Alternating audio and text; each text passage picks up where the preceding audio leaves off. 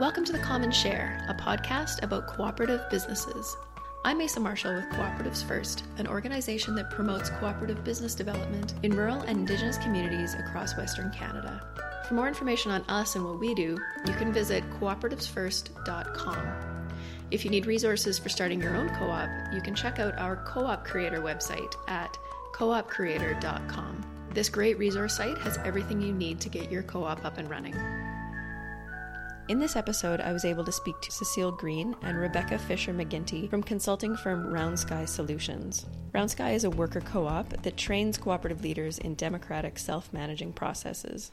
So, Cecile is one of Round Sky's co founders, and she holds a Bachelor of Science in Community Supported Agricultural Systems and has over two decades of experience in entrepreneurial environments. Cecile provides training and facilitation to organizations from hospitals to colleges, small businesses to nonprofits. She's also the author of the book Collaboration That Works A Ruthlessly Practical Handbook in a Generative World. Rebecca is Round Sky Solutions communications wizard. She has a Bachelor of Science in Environmental Policy from UC Berkeley and experience working in community and environmental organizations responding to climate change and injustices. She currently lives in New Orleans, where she's a community organizer. So I was lucky to have a really interesting conversation with Cecile and Rebecca. Cecile, as one of the co founders of Round Sky, said that the creation of the business was motivated by a question of what makes for high performing teams. Research shows that being able to effectively collaborate boosts an organization's overall bottom line. And so I spoke to Cecile and Rebecca about the unique attributes and challenges of leadership, specifically in co ops. Cecile and Rebecca are both based in the United States, and we connected over a conference call, so please excuse the quality of the audio in this one. We think you'll still enjoy the conversation. Can you tell us a bit about what is Round Sky Solutions and, and what do you guys do? Yeah, we'd, we'd love to. So we are a, a worker-owned co-op that, that trains cooperative leaders in democratic self-managing processes. And, and in doing so, um, we find it really strengthens cooperative leadership throughout an organization, not just the leader that we're training. We, we really began because we were motivated by this question of what makes for uh, high-performing teams. And just to contextualize that and what what we do is so our strategic initiatives for the last couple of years and the next are supporting cooperative leaders through our training, our online training.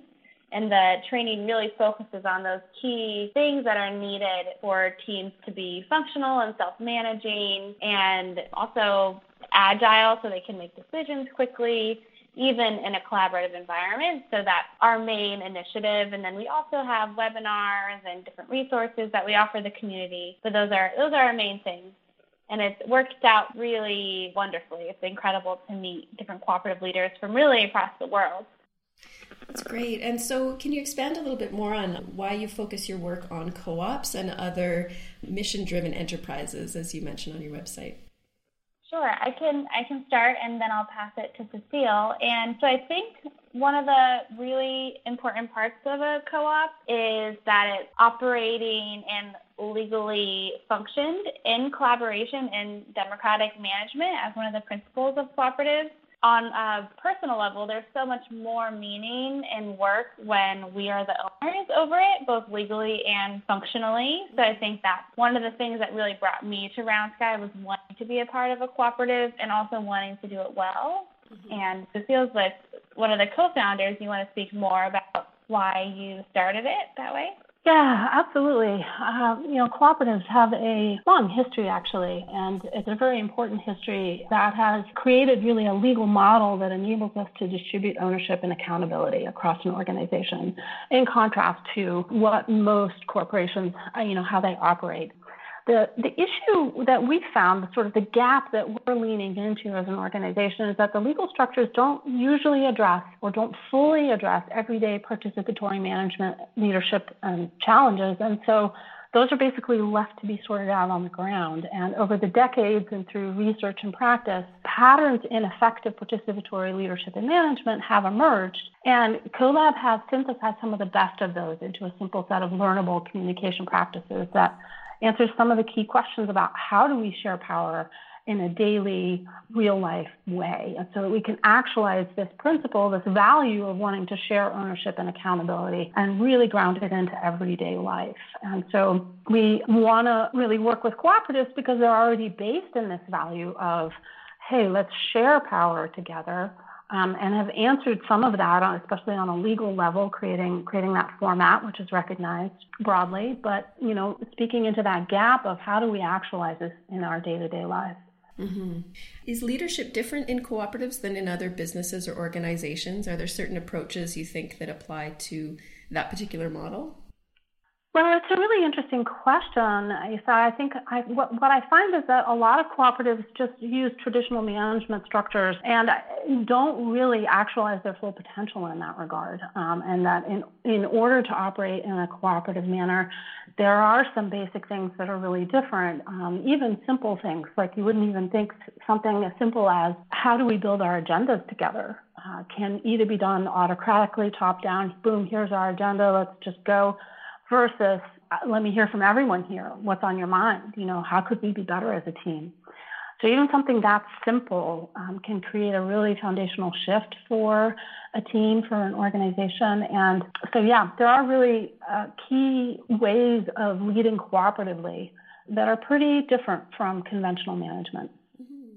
and i'll just add on that. I think that cooperative leaders there's a lot of different terms that are out there, like servant leadership and like those kinds of things where the leader is seen as more of a servant to their team. And I think that's even different than cooperative leadership because I think that we're in cooperative leadership, we have to be able to listen to each other and also show up. It's not just about serving your team as a leader, but it's also about following through is an important cooperative leader skill, which is not, um, which is kind of simple, but it's really core mm-hmm. and doesn't happen often in teams, like that follow through, the accountability.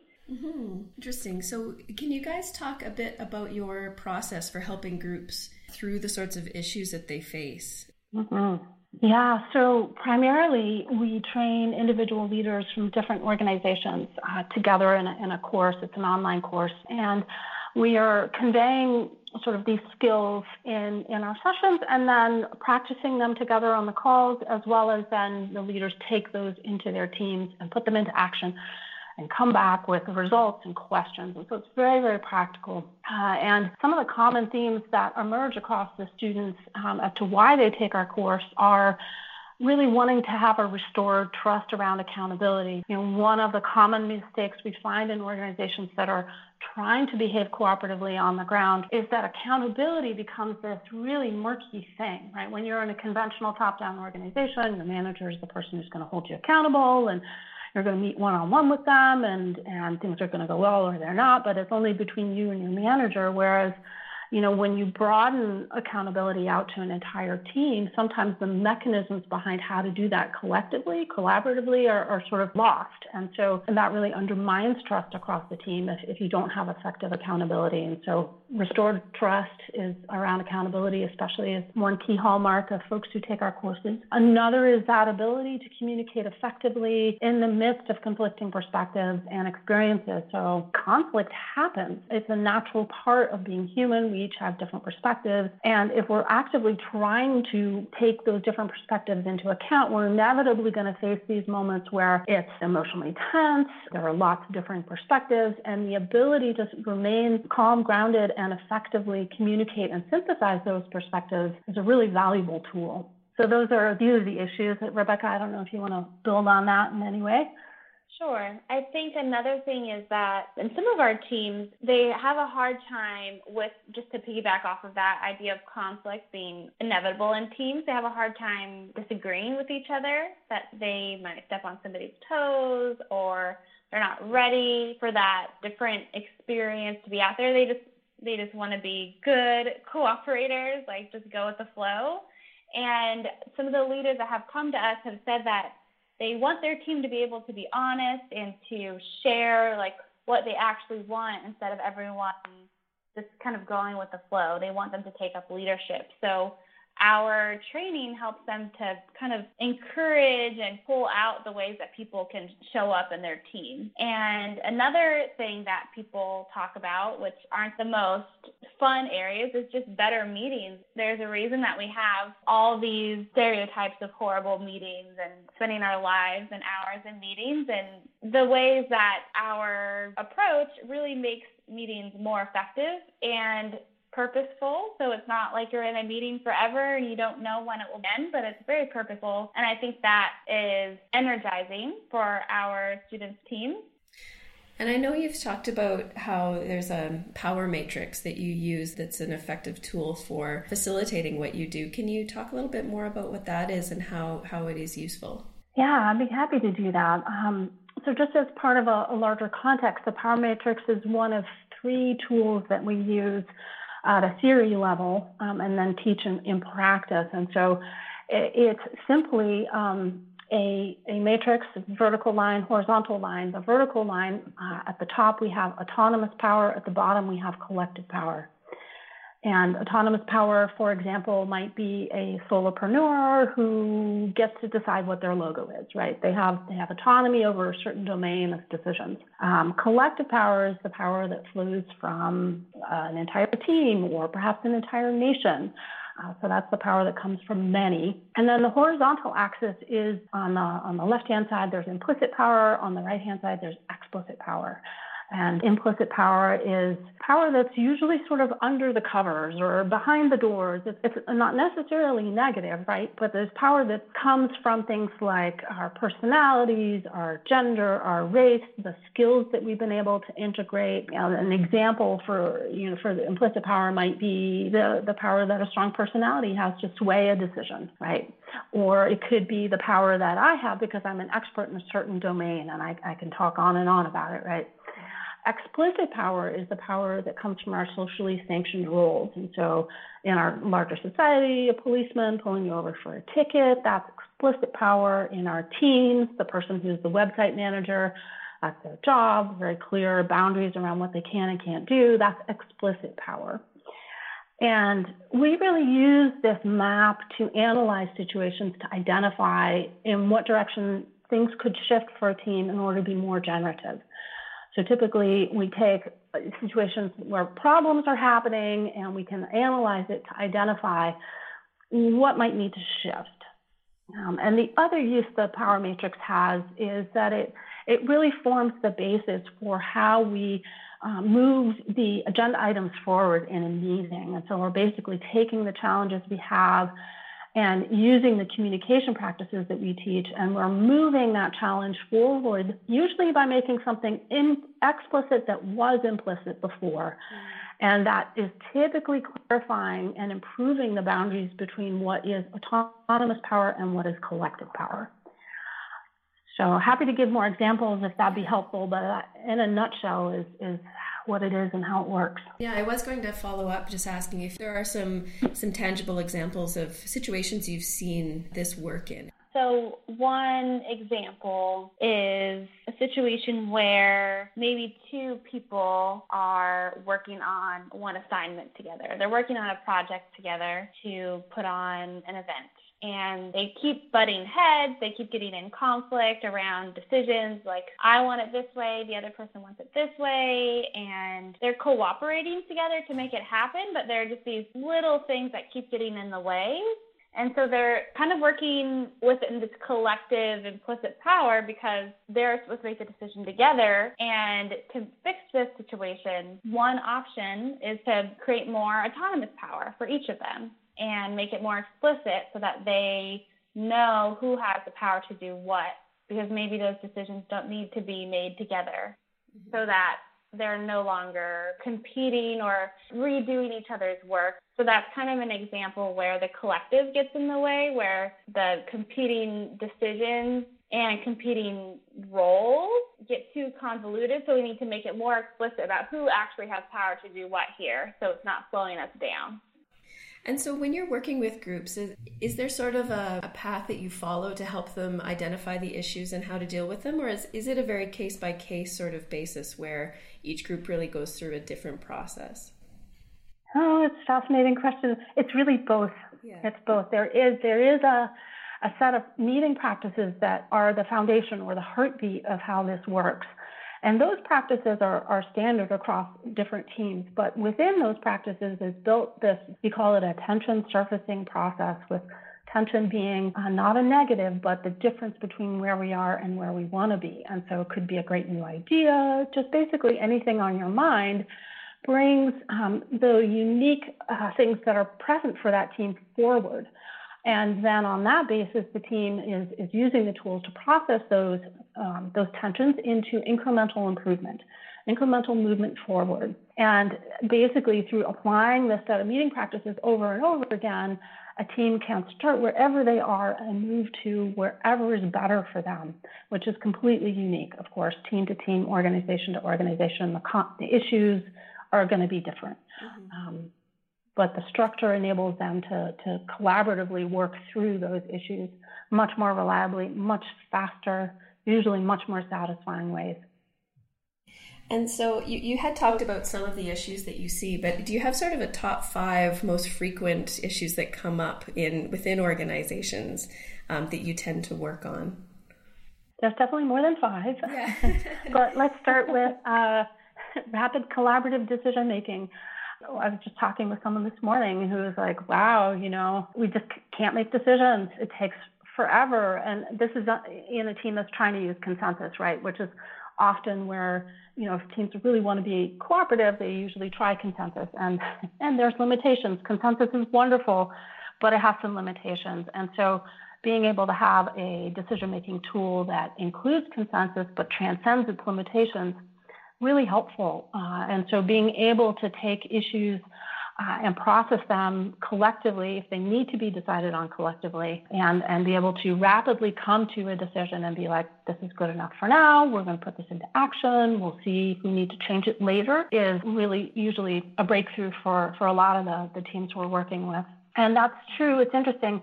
It's true for either top-down or um, you know overly horizontal organizations. You know, in top-down organizations, you tend to get decisions where it's more groupthink. People just rush to consent because they're afraid of the conflict and don't want to go there. And so this process enables people to bring forward their perspectives and see them as being valued, even if they're different than what's on the table.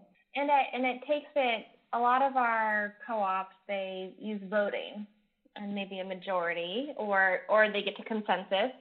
And that can doesn't always but on particularly heated issues it can kind of create a binary around for or against uh, whatever the proposal is. And this this can get this can lead to divided cooperatives it, and it has. And there's a way that we can use our decision making so that it's more integrative of of different perspectives rather than yes or no or or for or against. And I think that using these different ways of making decisions can be really important when it's especially heated and there's it's more complex than yes or no for some people mm-hmm. in that decision making.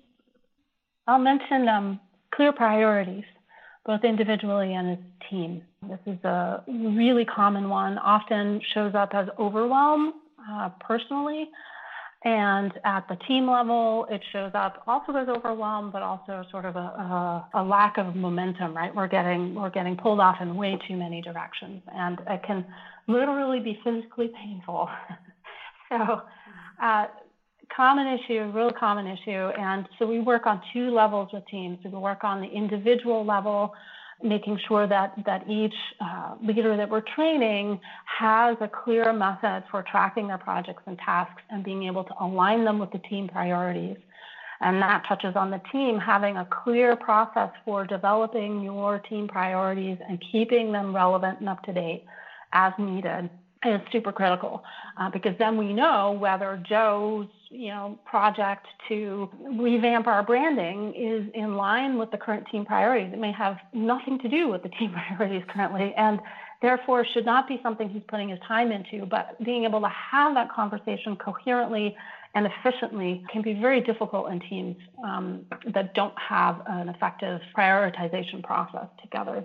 Well, another thing that people come to us, and I had mentioned this a little bit earlier, is the efficient and effective meeting. So people come to us with questions around how to facilitate their meetings so that people are engaged or so that they can have a clear a clear way to make decisions together or to move whatever agenda items they have forward.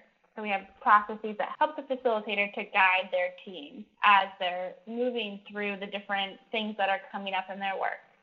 So that's been a big one that people need because our meetings are where a lot of our communications happen. Mm-hmm. I just mentioned another one that's really important to people is interpersonal conflict. How do you deal with that emotional, you know, conflict that can happen on teams? What you do with that is so that it doesn't just fester and become worse or Uh, you know, blow up and all of a sudden, you know, people are leaving the organization. So how to safely manage that emotional conflict between people. And there are some really key skills that enable people to take those charged moments and, you know, share them with each other and leave feeling like the relationship has been restored, that each person has been respected, their perspective has been validated, their experience has been, you know, really given given airtime and and empathy and compassion and and at the end of it, we're walking away with uh, a, you know, a clarified sort of emotional experience with each other, and usually some other uh, piece of um, clarity for the organization. For example, often interpersonal conflicts arise because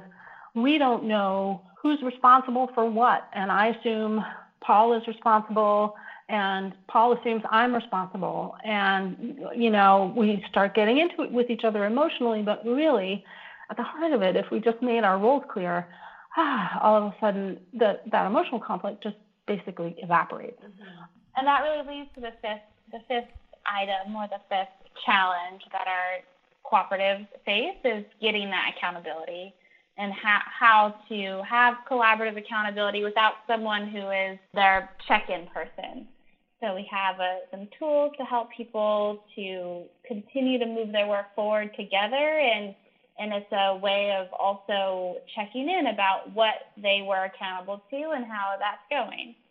And that has been really effective as creating this new new space for people to have accountability from what our society tells us before, right? We have a teacher that we give our work to. Mm-hmm. Um, then we go to a job and we have we have a boss that we give our work to or we report to. So that changes, the whole thing changes when we get into cooperative. And so that, so we've provided a tool to help people get that accountability and continue moving their work along without having someone to check in with them necessarily. Interesting. So it helps helps to move that going. And do you find that most of your work applies largely to worker cooperatives, or do you think these strategies work for any sort of co op, whether it's producer, consumer, those kinds of things as well?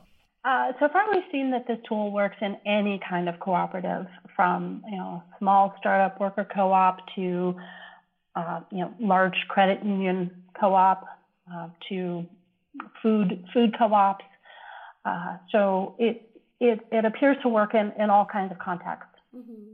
I think part of the reason for that is is we've created this tool that takes the best of both worlds, the best of collaboration, the innovation, the creativity, the humanistic part of it with the clarity of hierarchy. So the clarity and structure that helps businesses run that's the, the piece that's so great in hierarchy. So bringing those two together can really help us be effective in our cooperatives, whether they're worker cooperatives or consumer cooperatives, so maybe less democratically managed within the, the workspace. So they can be shifted to whatever that team needs with this conversation around power being really the heartbeat of it and where do we want that to lie. And that's pretty, we see power as neutral. So it has worked in so many different contexts. And I know you, you must have different tools that work in different situations, but do you have some general advice for groups if they're just trying to figure out and identify what the issue is? Is there some starting place that's common, regardless of what the issue might be? Yeah, well, uh, I think there's at least two things I'd mention. One is that as part of that set of tools that I mentioned at the beginning, we have this this tool that identifies seven different work conversations that are already happening. And so, just to give you a sense of what those seven conversations are, there's purpose, which is our mission, vision, and values. There's business model, which is all about how we exchange value with our environment. There's strategy, which is about our priorities, how are we going to get to that vision we have. There's governance, which is about who has power for what, um, within what policies and guidelines. There's operations, really about our daily details, the work we're getting done every day.